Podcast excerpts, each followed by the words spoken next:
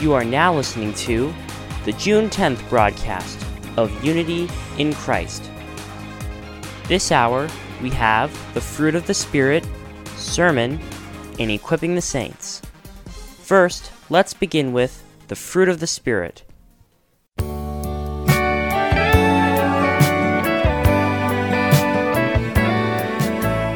Heart and Soul Gospel Broadcasting listeners, this is Terry Park with Fruit of the Spirit. We have been sharing the characteristics of the fruit of the Holy Spirit as listed in Galatians chapter 5. Today, I would like to discuss the ninth fruit of the Spirit, self control. People like to celebrate. One thing we like to celebrate is our birthdays. When we do, we usually do the celebration with close friends and families. But there is one birthday that the whole world celebrates. That is the birth of Christ. Yet, the world seems to celebrate this occasion less for its true meaning, but more as a means to commercialize the season through the media. Our Lord came to this world because of sin. He came to save us and to reconcile us back to God. He came to rescue you and me from sin and its consequences so that we could be redeemed as God's children and enjoy eternal life.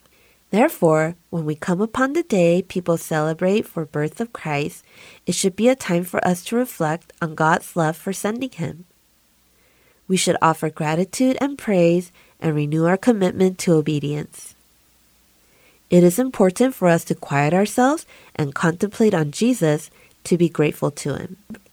Spending time with Jesus, who is the main character of his birthday, should be a natural thing but to truly enjoy His presence and be grateful for Him, we need to set aside time for Him, away from the busyness and noise. Our life is full of options. It is difficult to make the best decision by considering only our immediate needs. The best choices for us mostly come from looking into the future. For our health, we choose less tasty but healthy foods instead of gratifying our taste buds with foods that might not be so healthy. Our daily life is a continuation of these small choices. These small choices make our day, year, and lifetime. It is very important for us to make the best choice in God's eyes, and for that, self control is necessary. Self control means having carefully determined goals. It means overcoming our desires and temptations. It means quieting ourselves in the midst of various types of celebrations worldly people like to do that often accompany carousing and unruliness. And finally, it means making the best choices to achieve those goals while constantly striving to achieve those goals. Throughout the Bible, God teaches us the importance of self control for our bodies and minds. Proverbs chapter 5 verse 28 teaches us about the importance of self control through the saying, One who does not control their own spirit is like a city without walls. In Galatians chapter 5 verses 19 to 21, the apostle Paul speaks of the reckless and undisciplined life as being fleshly. When we knowingly make harmful choices and act according to our desires, instead of submitting to the lordship of God in our lives, we surrender ourselves to our own selfish desires, which leads to a devastating reality filled with downfall and shame. The apostle Paul says in 1 Corinthians chapter 6 verses 19 through 20 that our bodies are temples of the Holy Spirit who is in us, whom we have received from God. Thus, we should honor God with our bodies. The apostle Paul in 1 Corinthians chapter 9 verses 23 to 27 teaches us the importance of self-control by using the example of an athlete. Athletes have a clear goal of winning the upcoming game and receiving a prize, so they choose to restrain from doing what they want and give their best effort towards training for the game. They have their determined goals and they are making right choices now. Paul tells us how he sacrificed his body to participate in the gospel he preaches. He was able to restrain himself because he had such a sacred and certain goal. We who have become Christians through faith in Jesus also have the most precious and certain goal, and we must live in order to achieve it.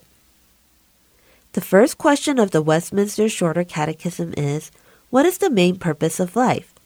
And the answer is the main purpose is to glorify God and enjoy Him forever. In order to achieve this purpose that God has given us in life, we must seek God's wisdom, constantly resist our own desires and cravings, and obey God moving forward.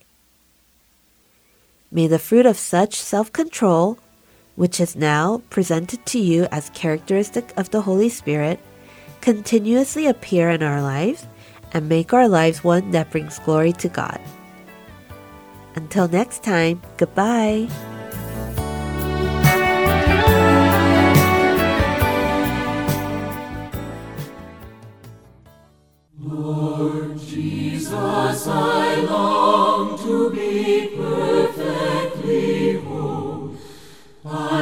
Coming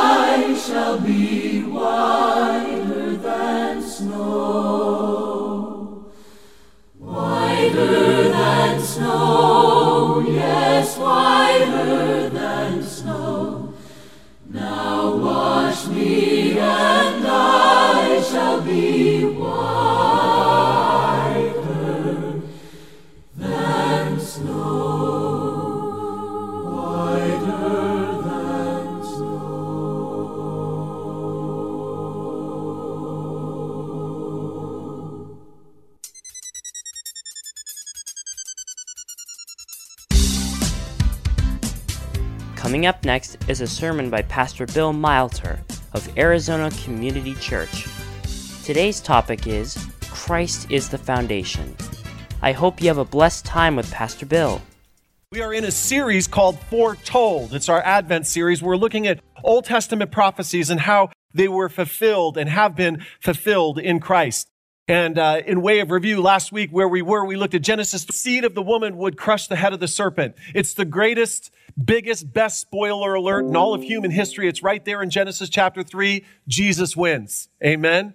Jesus wins. And the takeaway was this live like you know the end of the story because you do. You're on the winning team. You've been called by God and you are part of his kingdom and Jesus wins. If you missed that message or any of these, you can catch them online or on our YouTube page and make sure to like and subscribe as well. Well, if you have ever lived in a house that has had a bad foundation, then you're going to be able to empathize with what I'm about to say. In 1983, my family was living in San Mateo, California. We loved where we lived. I did, and we had no plans on moving. That is until our house, which was atop of a hill, because if you know Northern California, it's very hilly, began to slide off its foundation. I was only 13 years old at the time, so I didn't fully appreciate what was happening, but I do remember getting under the house with my dad with floor jacks to jack up the foundation so that it wouldn't keep moving. I didn't understand with four kids, married, a mortgage, the whole nine yards, and a house that was sliding off its foundation. Could you imagine being a father and trying to carry that burden? Well, we had to hire lawyers, which they did. I remember the lawyers coming to our house and we won the case company that built the house had to buy it back from us, which allowed us to move. And we moved to Danville, California, just across the bay. And as you might have guessed, when we got our new house, we had that foundation thoroughly checked. We really did. Uh, my dad even had soil samples taken to make sure that we were getting a house that was built on a solid foundation. The importance of a solid foundation was a lesson that I learned first as a 13 year old. And I wonder I wondered at the time, and I wonder, you know, it's like, why did I, why did I go through that? Why did my family go through that? And I think part of the reason is for sermons like this, that God works all things. It's funny how God works things out. That I would learn, if, even before I was saved, I hadn't been, I wasn't saved at this point, but God was teaching me a lesson about foundations. And with each passing year, I've only come to appreciate that more and more. Ironically, when we buy a house, the last thing we think about is probably the first thing that we should think about, and that is the foundation, right? When we buy a house, we want to know, well, is it upgraded? What's the kitchen like this? What's that like? Is the roof leak, right? And the last thing we tend to think about is the foundation, right? But it's probably the first thing that we should think about. Literally, the next time it rains and your roof is leaking, stop and thank God that it's just a leaky roof and not a bad foundation. Amen. Because when you have, I can tell you from firsthand experience, when you have foundation problems, you have a world of problems. Just out of curiosity, has anybody ever owned a structure or a house or anything that has had a bad foundation that can empathize with me? There's a few of you. Thank you. We'll start a support group after this service because if you've never had it, it's a scary thing for sure. Now, the reason I tell you this is that time and again throughout the Old Testament, God foretold a day when he was going to lay a precious stone, a cornerstone that would become the sure foundation of a new and glorious temple that he was going to build. And as we're going to see, when God lays a foundation, you can bet there's going to be no flaws. Amen? So, church, it's my honor to take us to three specific prophecies in the Old Testament today, beginning in Isaiah. Hear the word of God this morning. Therefore, thus says the Lord God Behold, I am the one who has laid a foundation in Zion, a stone, a tested stone, a precious cornerstone of a sure foundation. Whoever believes will not be in haste, and I will make justice the line and righteousness the plumb line.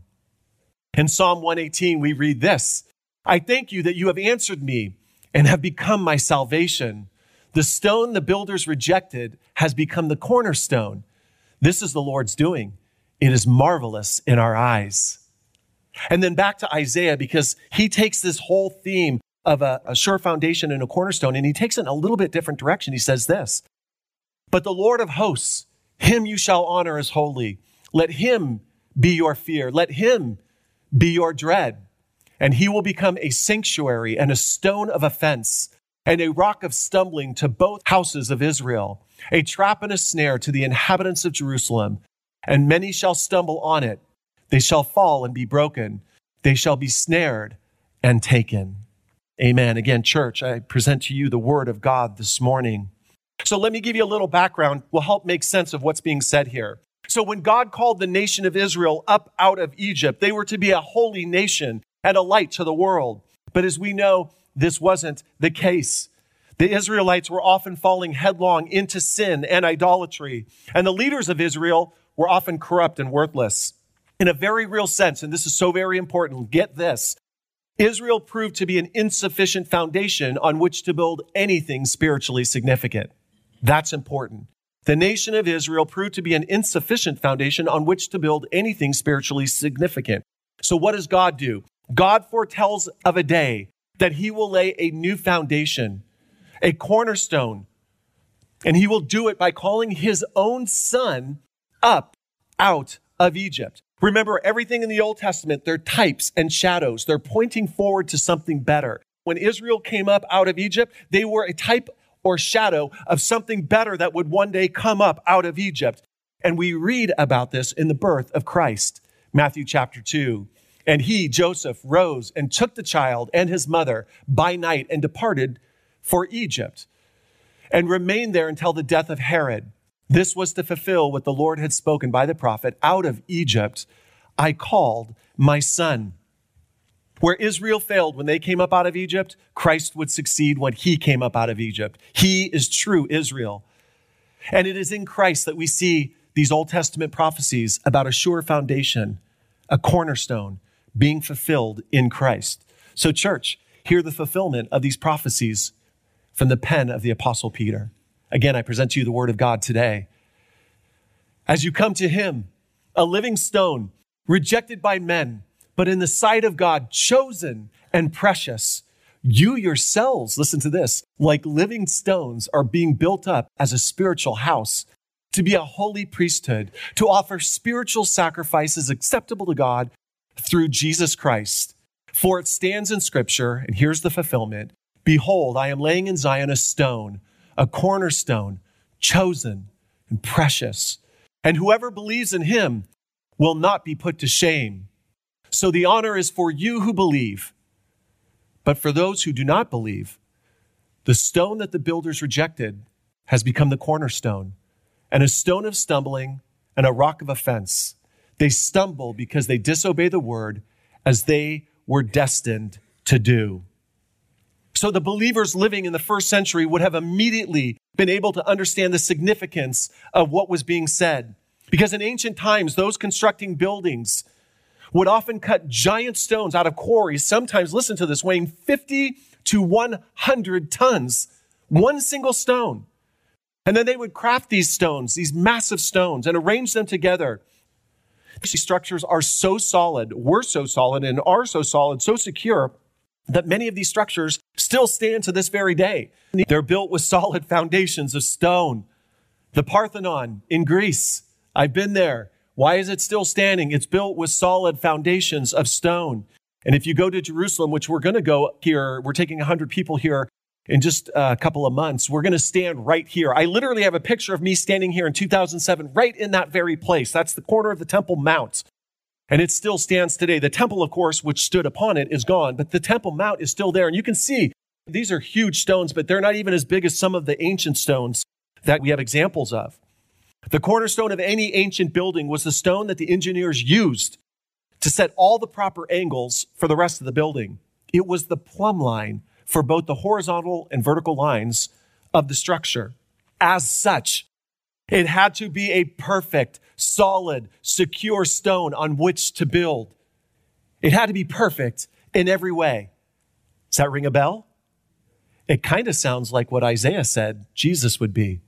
Therefore says the Lord God, behold, I am the one who has laid as a foundation in Zion a stone, a stone. Not just any stone, a tested stone. It has been examined and found worthy. There's no cracks in it. There's no flaws in it. It's perfect. It's the perfect stone on which to build. It's a precious stone of unequaled value. And because of that, it is a sure foundation. It's no wonder that we see Jesus saying things like this in the New Testament. Everyone then who hears these words of mine and does them will be like a wise man who has built his house on the rock. And the rains fell. Now, I want you to know a couple of weeks ago, as I began to prepare this, I said, Lord, if you could have it rain on the day that I did this, this would be even better. They say the prayers of a righteous man availeth much, so you know, who knows? And the rains fell and the floods came and the winds blew and beat on that house, but it did not fall because it had been founded on the rock. And everyone who hears these words of mine and does not do them will be like a foolish man who built his house on the sand. And the rains fell and the floods came and the winds blew and beat against that house and it fell. And great was the fall of it. Christ is truly the perfect foundation stone on which God is building his eternal temple. And Peter makes it abundantly clear that those who trust in Christ and place their feet upon this sure foundation will never be put to shame. And whoever believes in him will not be put to shame. You see that word shame right there? It's translated in the NASB, that is the New American Standard, as disappointed. Do you want to know why those who trust in Christ will never be put to shame and never disappointed? Because Christ is a solid rock, an immovable stone, steady, strong, perfect, and secure in every way. Those that trust in him will never be shaken. That foundation cannot be shaken. If you plant your feet on the foundations that the world has to offer you, those foundations will be shaken and you will be disappointed, guaranteed in time. Those foundations will be shaken, but when you plant your feet on the sure foundation of Christ, you will not be put to shame. You will not be disappointed. Any other cornerstone the world has to offer will ultimately let you down. This is exactly why the first disciples were so adamant about preaching Christ as that cornerstone. Listen to this. Let it be known to all of you and to all the people of Israel that by the name of Jesus Christ of Nazareth, whom you crucified, whom God raised from the dead, by him this man is standing before you well. This Jesus is the stone that was rejected by you, the builders, which has become the cornerstone. And there is salvation in no one else, for there is no other name under heaven given to men by which we must be saved. Now, this is important, and here's why. Folks, we are living in a world that is falling apart. But you want to know what? God is building something that won't. Amen? God is building something on a sure foundation, an eternal temple that will last for all eternity. And by God's grace, you and I are part of it.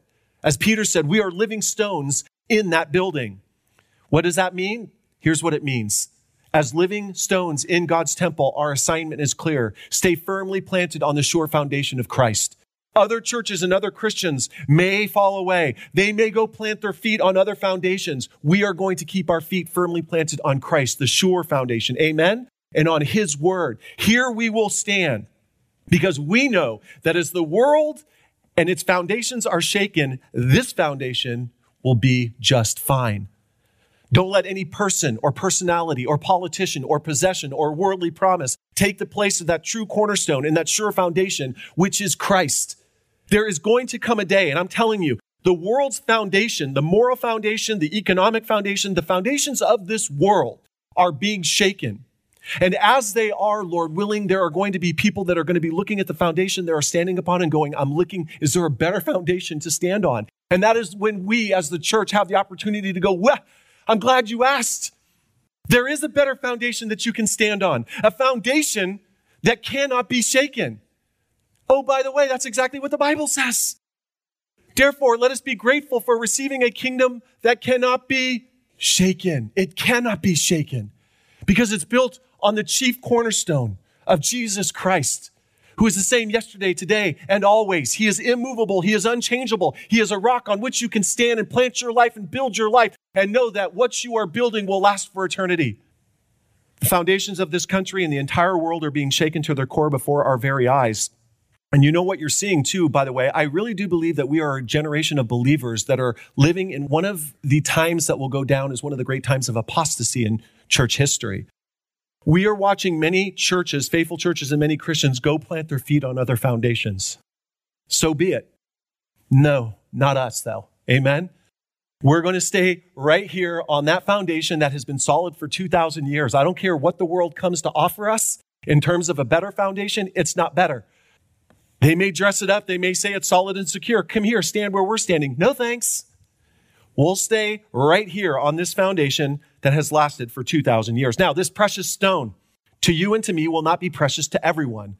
As the Old Testament prophecies foretold and as the New Testament confirms, Jesus proves to be a stumbling stone to many. Peter says it this way So the honor is for you who believe, that is, that we have Christ as our cornerstone. But for those who do not believe, the stone that the builders rejected has become the cornerstone and a stone of stumbling and a rock of offense. They stumble because they disobey the word as they were destined to do. The immediate fulfillment of this part of the prophecy lies in the rejection of Jesus by the religious leaders. The religious leaders found Christ so offensive that they went so far as accusing him of being demon possessed, and they conspired regularly to put him to death. And that is a powerful reminder of just how much sin can blind the eyes of people. And it is also a powerful reminder that if not for the grace of God, every one of us who are here today and are believers, we would have kept stumbling over Christ if not for the grace of God. Amen. Thank you, Lord, for your grace. Of course, the religious leaders stumbled over Christ as that cornerstone for a lot of different reasons. Let me give you one example right here. Romans 9 says this What shall we say then? The Gentiles who did not pursue righteousness have attained it. That is a righteousness that is by faith. But Israel, who pursued a law that would lead to righteousness, did not succeed in reaching that law. Why? Because they did not pursue it by faith, but as if it were based on works. They have stumbled over the stumbling stone. As it is written, Behold, I am laying in Zion a stone of stumbling and a rock of offense, and whoever believes in him will not be put to shame. The religious leaders were trusting in their own righteousness. And here comes Jesus. And he says, Don't trust in your own righteousness. You don't have any. There's no one righteous, no one good. Together we've all become worthless. This is Romans chapter 3. Jesus says, Whatever you do, don't trust in yourself. Trust in me. Trust in me. And the religious leaders looked at Jesus and fell flat over him, flat on their face. No, thank you. You're the last person that we will trust in. The religious leaders not only stumbled over Christ and fell flat on their faces, they were continually offended by him because he did things like this. Then Jesus said to the crowds and to the disciples, The scribes and the Pharisees sit on Moses' seat.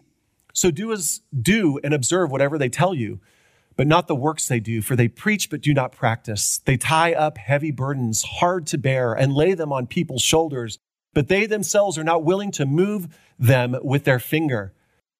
They do all their deeds to be seen by others, for they make their phylacteries broad and their fringes long. And this, these were things that they would carry on to show how righteous they were and how much they were praying. And they loved the places of honor at feasts and the best seats in the synagogues and greetings in the marketplaces and being called rabbi by others. Now, sadly, for the last 2,000 years, men and women in every generation have continued to find Christ a stone in which they stumble all over, a rock of offense, right up to and including this very day. A couple of weeks ago, I told you those door hangers that we made to put on people's doors to invite them to church. I told you a couple of weeks ago, Valley Christian sent us 30 students, like on a Tuesday or Wednesday afternoon, and we sent them out into the neighborhoods and they put these on everybody's door. And one of the groups got back. It was a group of like five girls. And I said, Well, how did it go? And they said, It went great. I said, Did anybody get mad at you? And they said, One guy did. He was over here somewhere. And he, they put it on his door. And as they were walking out, it was, it happened to be the day that the garbage was out. And he came out and he started yelling at them. And he goes, Don't ever put this on my door. I am not coming to your church. And he opened the garbage can and he threw it right in. Think about that. Some teenage girls show up to invite you to church, and that's your response. But that's because that's how offensive Christ is. People are going to stumble all over him. It's been happening for 2,000 years. But here's the good news not everyone is going to be like that. And here's why that is important for you and me. I truly believe what I'm about to tell you. People are desperately looking for something solid on which to build. I know the world has gotten crazy.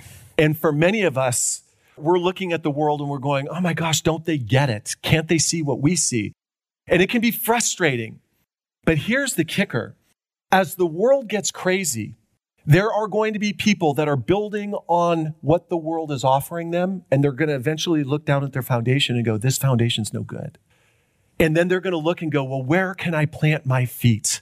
Where is a foundation that is sure that I can plant my feet? And that is the time for the church to shine. Amen. That is the time for us, not in judgment, to say, oh, look at you. You were so stupid that you did this. No. Hey, we were there with you. I planted my feet on that foundation in the world as well.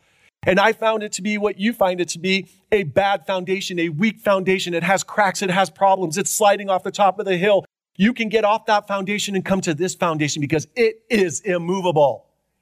It is Jesus Christ who is the same yesterday, today, and forever. You can plant your feet on him. He does not change. He does not move. He is the rock on which you can build and know that when the wind blows and the world goes crazy and everyone around you is insane, you can stay sane because you are on Christ, the true and solid rock.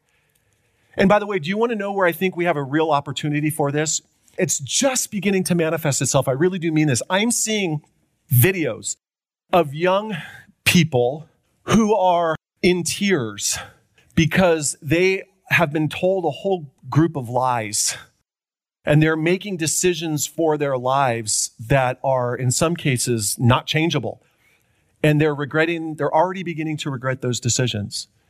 And many, I think, in the decades ahead, we're going to see many people who are going to look at what they've been told and how to build their lives, and they're going to go, We were lied to. And the foundations that we have built upon are no good. And again, not in judgment or in a mean spirit and, oh, we told you that was going to happen, but in grace, go, you know what? I was there with you. I was building out in the world just like you, and I found the foundation to be just like you. No good. Come over here. Come over here and put your feet on a foundation that is immovable. It is so strong, so secure that the Bible says that it cannot be shaken. Therefore, let us be grateful for receiving a kingdom that cannot be shaken. Listen, many of you are so grateful that you were born in the United States and live in this country, as you should be. Still the greatest country on the face of this planet. But folks, your gratefulness for receiving a kingdom that cannot be shaken should multiply beyond your thankfulness for this country a trillionfold. Kingdoms come and kingdoms go. But if you are a believer, you are a part of a kingdom that is going to last forever. You are going to be in paradise with God and the saints that have gone before us and the saints that may come after us. For all eternity, you will live in glory, in paradise, in bliss. No sin, no suffering, perfection. We have one job, one assignment in this generation as Christians. It is this stay firmly planted on that strong foundation. The temptations are going to be strong to go put our feet elsewhere. And we're seeing it happen with churches all over the places and Christians. Christians are partnering with the world and saying, Oh, you built a foundation over there? Sure, we'll meet you out there and stand on that foundation. Bad idea. Bad idea. We have one job stay firmly planted on that sure foundation, which is Christ, which, by the way, is exactly what the Bible tells us to do. 1 Corinthians 15, 8, 15 58. Listen to this. It's such a great verse. Therefore, my beloved brothers, be steadfast, immovable. You be immovable. This world is chaotic and there is a ton of moving parts. Our world is moving at warp speed and things are changing at warp speed. What is your assignment? My assignment as believers? Be immovable. Amen? You stand on the rock that is Christ. You be proud that you're there. And as everybody thinks, hey, you're crazy for standing there. No, I will not be put to shame. You will. Your foundation will eventually sink. This one won't. Those that trust in Christ will not be put to shame. You will be vindicated for standing on that solid rock. You stand there even if your family makes fun of you. You stand there even if culture makes fun of you. You stand there regardless, knowing that you will be vindicated. You will not be put to shame and you will not be disappointed. Philippians 4 1. Therefore, my brothers, whom I love and long for, my joy and my crown, stand firm thus in the Lord, my beloved. Folks, stand strong on that firm foundation. Praise God for it. Praise God that you are part of a kingdom that cannot be shaken. It has been advancing for 2,000 years, and regardless of what happens in this world, it is going to keep advancing. And when all is said and done, one kingdom will be left standing, and you and I will be there on that day. Amen? Here's another thing whatever you do, don't become discouraged when you have people in your life that keep stumbling over Christ. You have been foretold this would happen. You be patient with them and kind to them because they, like you, you used to be out there with them. Just pray that God would open their eyes and look for that opportunity when they look down and go, you know, this foundation I'm standing on is no good. That's your opportunity to shine. So, if I may be so bold to finish with a question, here it is. As living stones in God's temple, are you firmly planted on that sure foundation of Jesus Christ?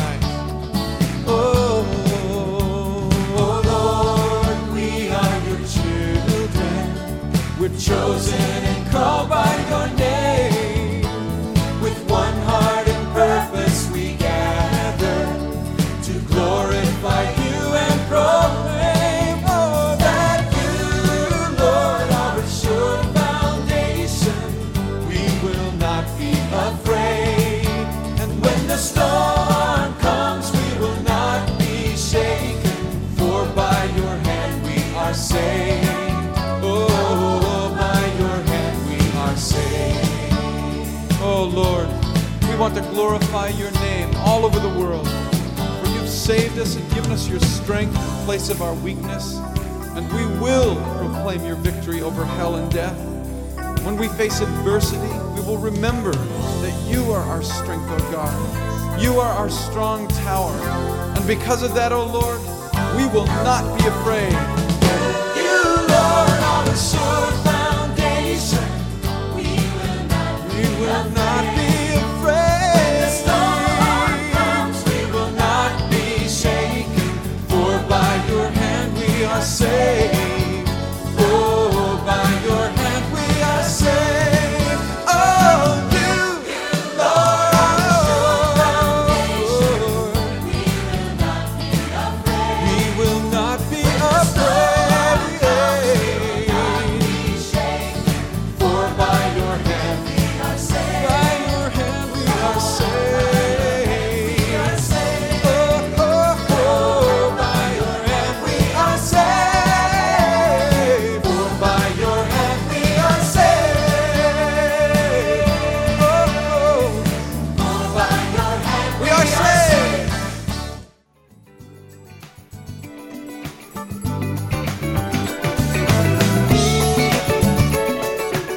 Now you can find all the programs of Heart and Soul on podcast.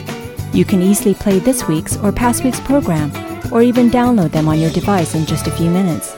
Search for Heart and Soul at your iTunes stores now.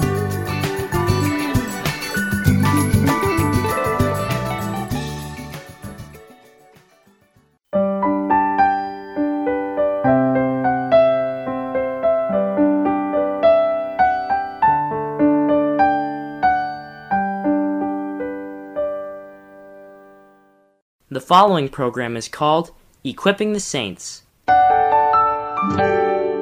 Hello, Heart and Soul listeners. I'm Pastor Greg Lundstead, and I'm so glad that I can share my series from Equipping the Saints with you.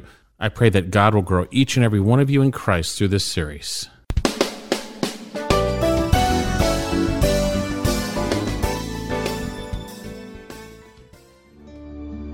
Well, when you think of final words, what do you think of? Usually, those final words are something that's pretty important.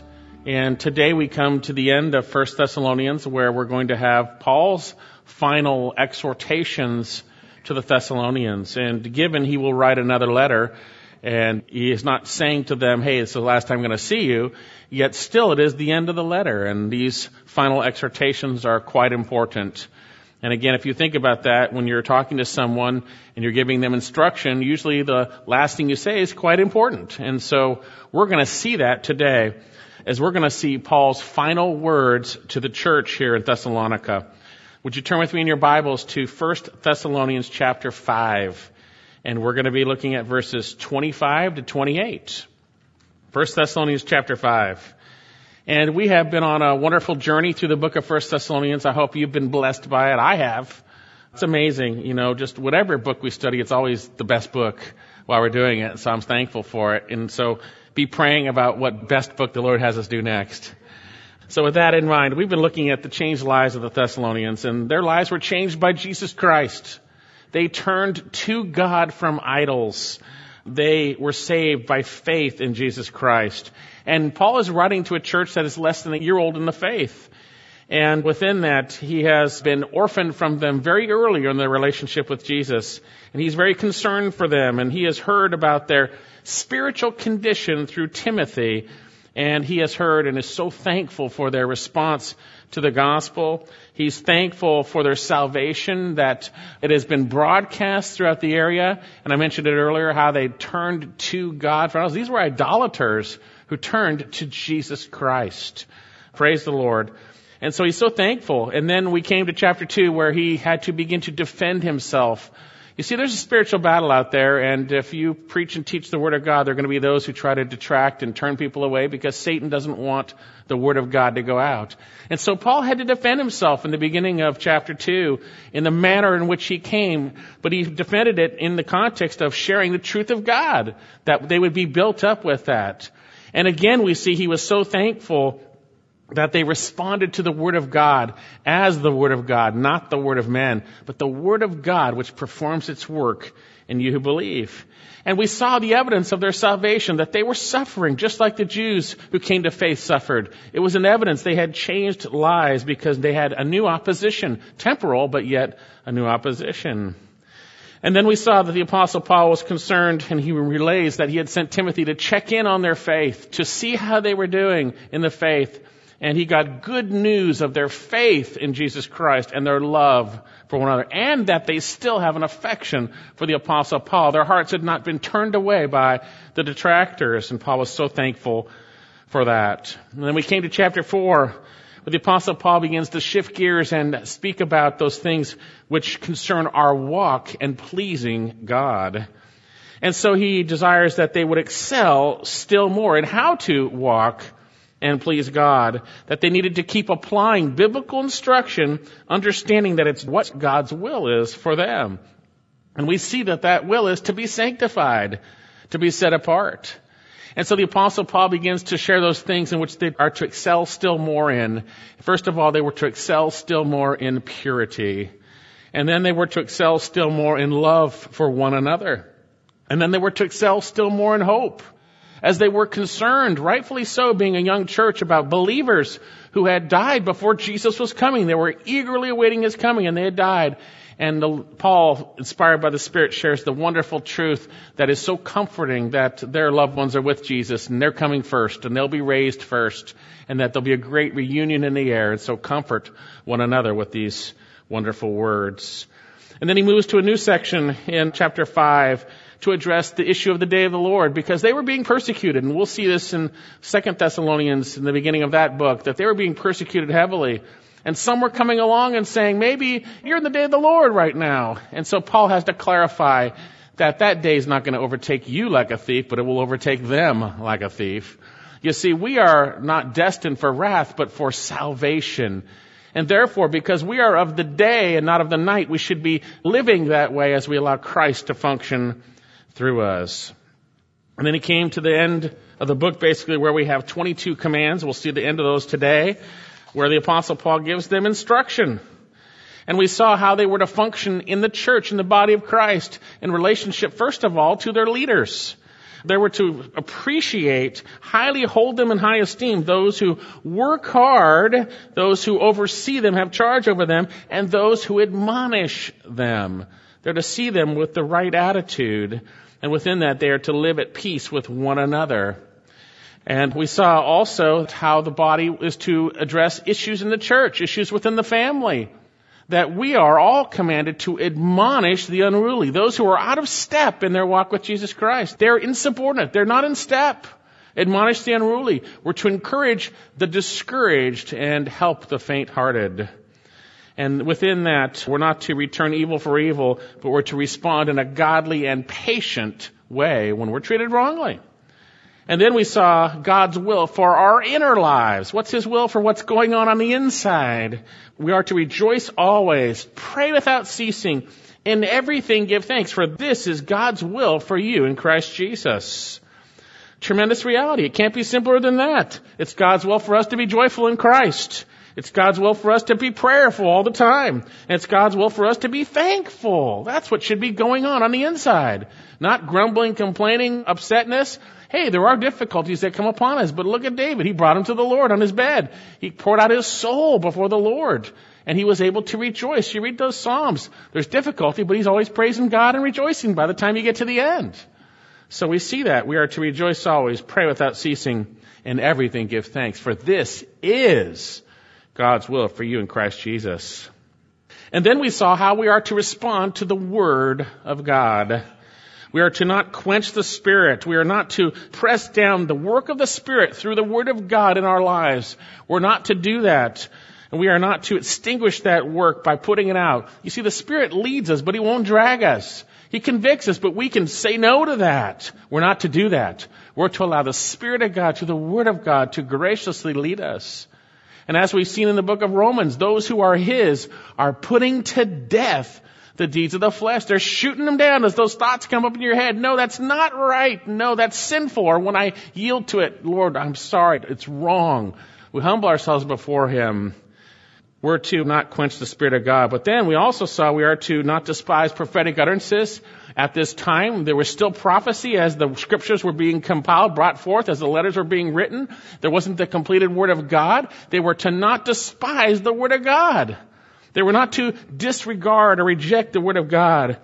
But instead, in contrast, they were to examine or test everything carefully. They were to have discernment, knowing how to test that and understand. And they were to then abstain or to hold on to everything that is good. Grasp it. Don't let go of it as you discern from the Word of God what is good. You hold on to it. And then abstain or stay away from every form of evil, not just the little forms of evil. The church has a real good way of saying this is evil, this is evil, this is evil, and yeah, it is, but they don't see the other things as evil, like anger, unforgiveness, all that other stuff that we need to deal with. Abstain from every form of evil. Stay away, be discerning. And then we saw that the Lord God does this. It's His work in us. We can't do this.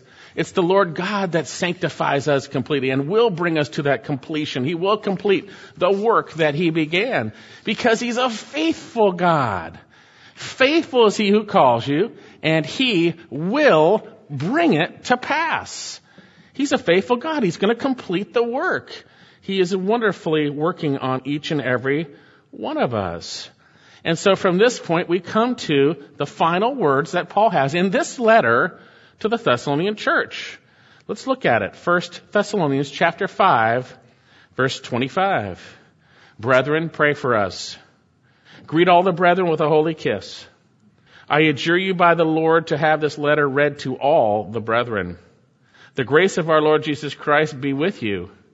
Now, some teachers and preachers say, Amen, go to lunch, right? the reality is no, there's more to it than that. These commands are very important. Yes, they seem to be quite simple, but there's much to it that we need to understand if you look at the rest of Scripture in relationship to what Paul is saying here.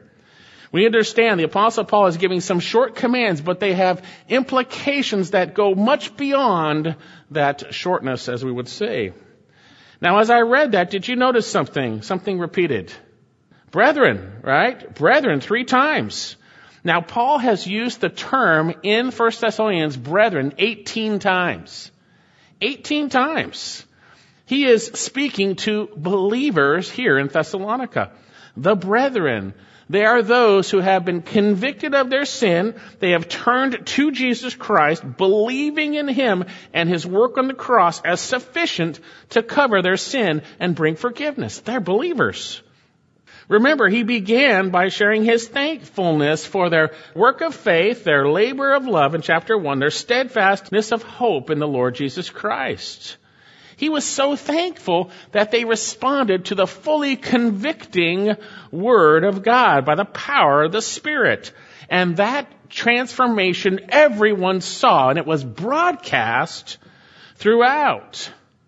These Thessalonians received the Word of God in much tribulation with the joy of the Holy Spirit, and they became mimics of Paul and Silas and Timothy, and examples to other believers. Tremendous reality. These idolaters had turned to God from their idolatry to wait for his son from heaven, the Lord Jesus, who delivers us from the wrath to come. And so he says, brethren, now the reality is when you repent of your sin and trust in Jesus Christ, you enter into a brand new relationship with the living God. A relationship in which we become His children and thus we become brothers and sisters of one another in the family of God, the highest family there is. We know in 1 John chapter 3 that it is so tremendous, God's love for us. 1 John 3, see how great a love the Father has bestowed upon us that we should be called, now it's called by Him, by the way, children of God. And such we are. And for that reason, the world doesn't know us, right? The world doesn't know us. John brought this forth in John chapter 1. But as many as received him, speaking of Jesus, to them he gave the right to become the children of God. And he says how that happened. Even to those who believed in his name, who were born not of blood, nor of the will of flesh, nor of the will of man, but of God. You see, you receive Jesus Christ as your Lord and Savior, you trust in him, you become a child of God. The tremendous privilege, and we are brothers and sisters. And so these commands, brethren, brethren, brethren, right? And notice there's a few things here also. Verse 26, greet all the brethren. Verse 27, the end of it, all the brethren. There's an implication that the brethren are together. That they are together. All the brethren. There's not a few brethren straggling out over there that don't come to church. They're together. The ones who are saved are together. They're together. Greet all the brethren, as we're going to see. Have it read to all the brethren. So then, this is for believers. And so what does he say? What's his first command in these last that we see here? He says, brethren, pray for us. Now, who is the us here? It's Paul, Silas, and Timothy. That's who chapter 1 verse 1 says is bringing this forth. Paul writes the letter, but he is with Silas and Timothy, faithful ministry companions. He says, pray for us. You'll remember Silas and Paul were put in jail just a while before, weren't they? They're put in jail, right? And run out. There's a hostile environment out there, as we'll see, to those who shared the gospel. He says, pray for us. And this is significant because when someone asks for prayer, they're acknowledging their inability to take care of the circumstance. And that's the way we should be all the time. Pray without ceasing, right? But the apostle Paul has been sharing examples throughout this book of his dependence on the Lord Jesus Christ. That only the Lord saves. That Paul wasn't the means in which people were saved. That the Lord saves. Look back in chapter 1 where he talks and he prays here concerning the Thessalonians. First Thessalonians chapter 1 verse 2.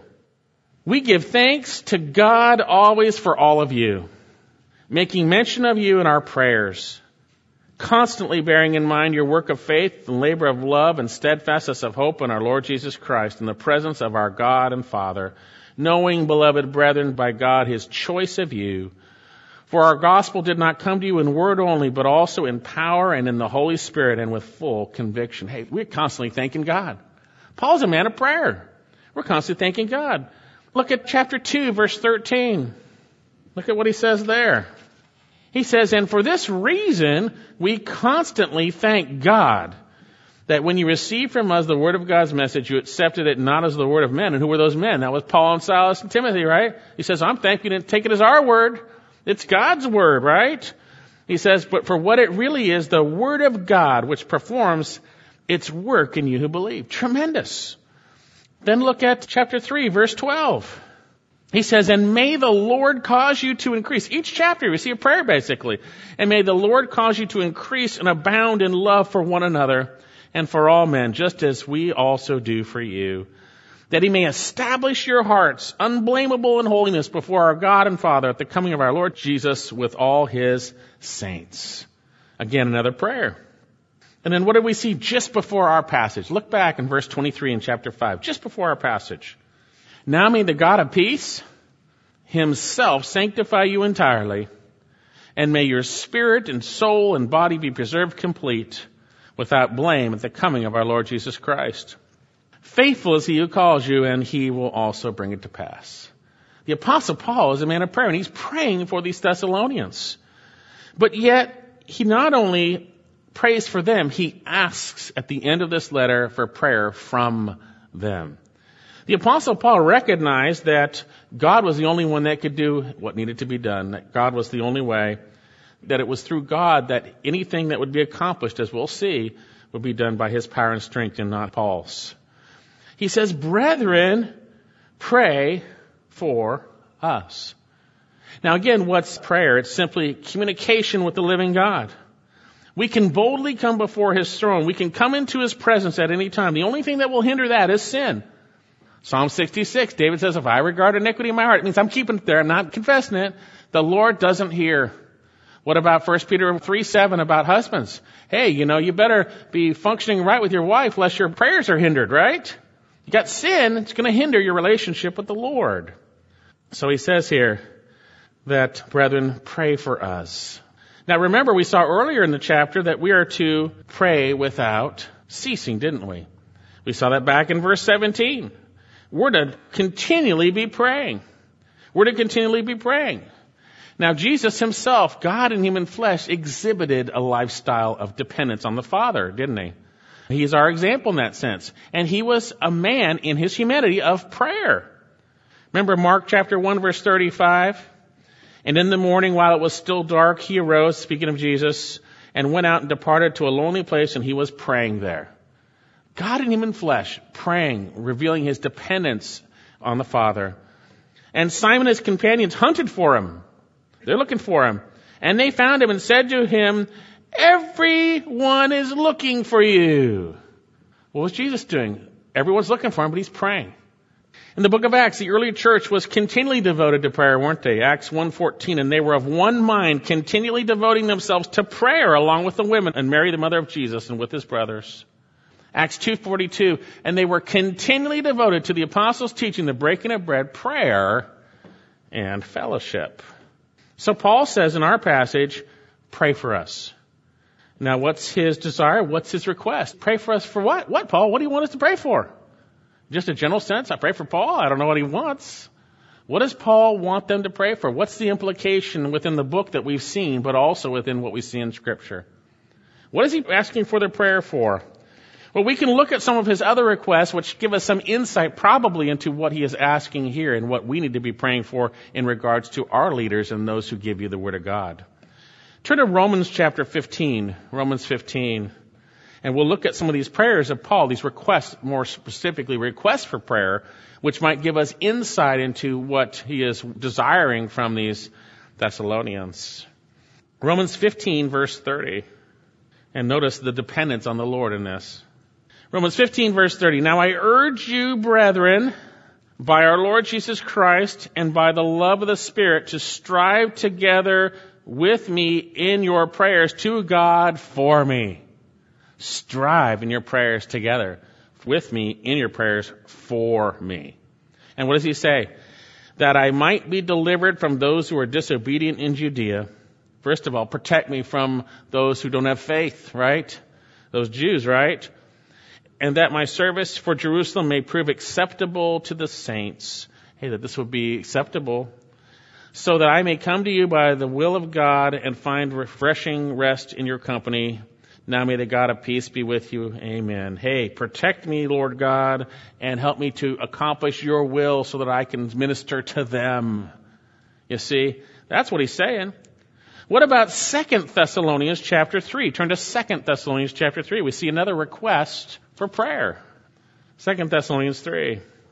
He says, finally, brethren, Pray for us that the word of the Lord may spread rapidly and be glorified, just as it did also with you, and that we may be delivered from perverse and evil men, for not all have faith.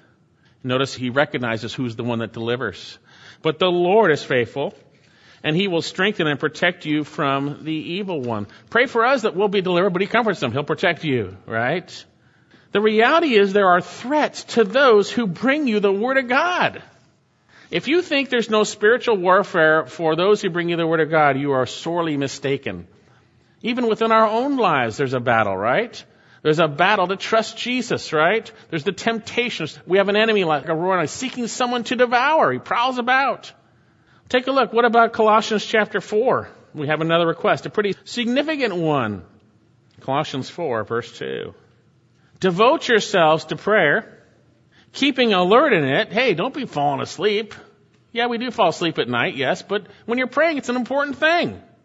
Keeping alert in it with an attitude of thanksgiving, praying at the same time. Notice what he says, for us as well. Praying. And notice what he says, that God may open up a door for the word so that we may speak for the mystery of Christ for which I've been imprisoned in order that I may make it clear in the way that I ought to speak. This is quite amazing what he says here. He is revealing here his total dependence on the Lord. And he's asking for prayer because he's saying it won't happen unless God intervenes. And that's the reality of prayer.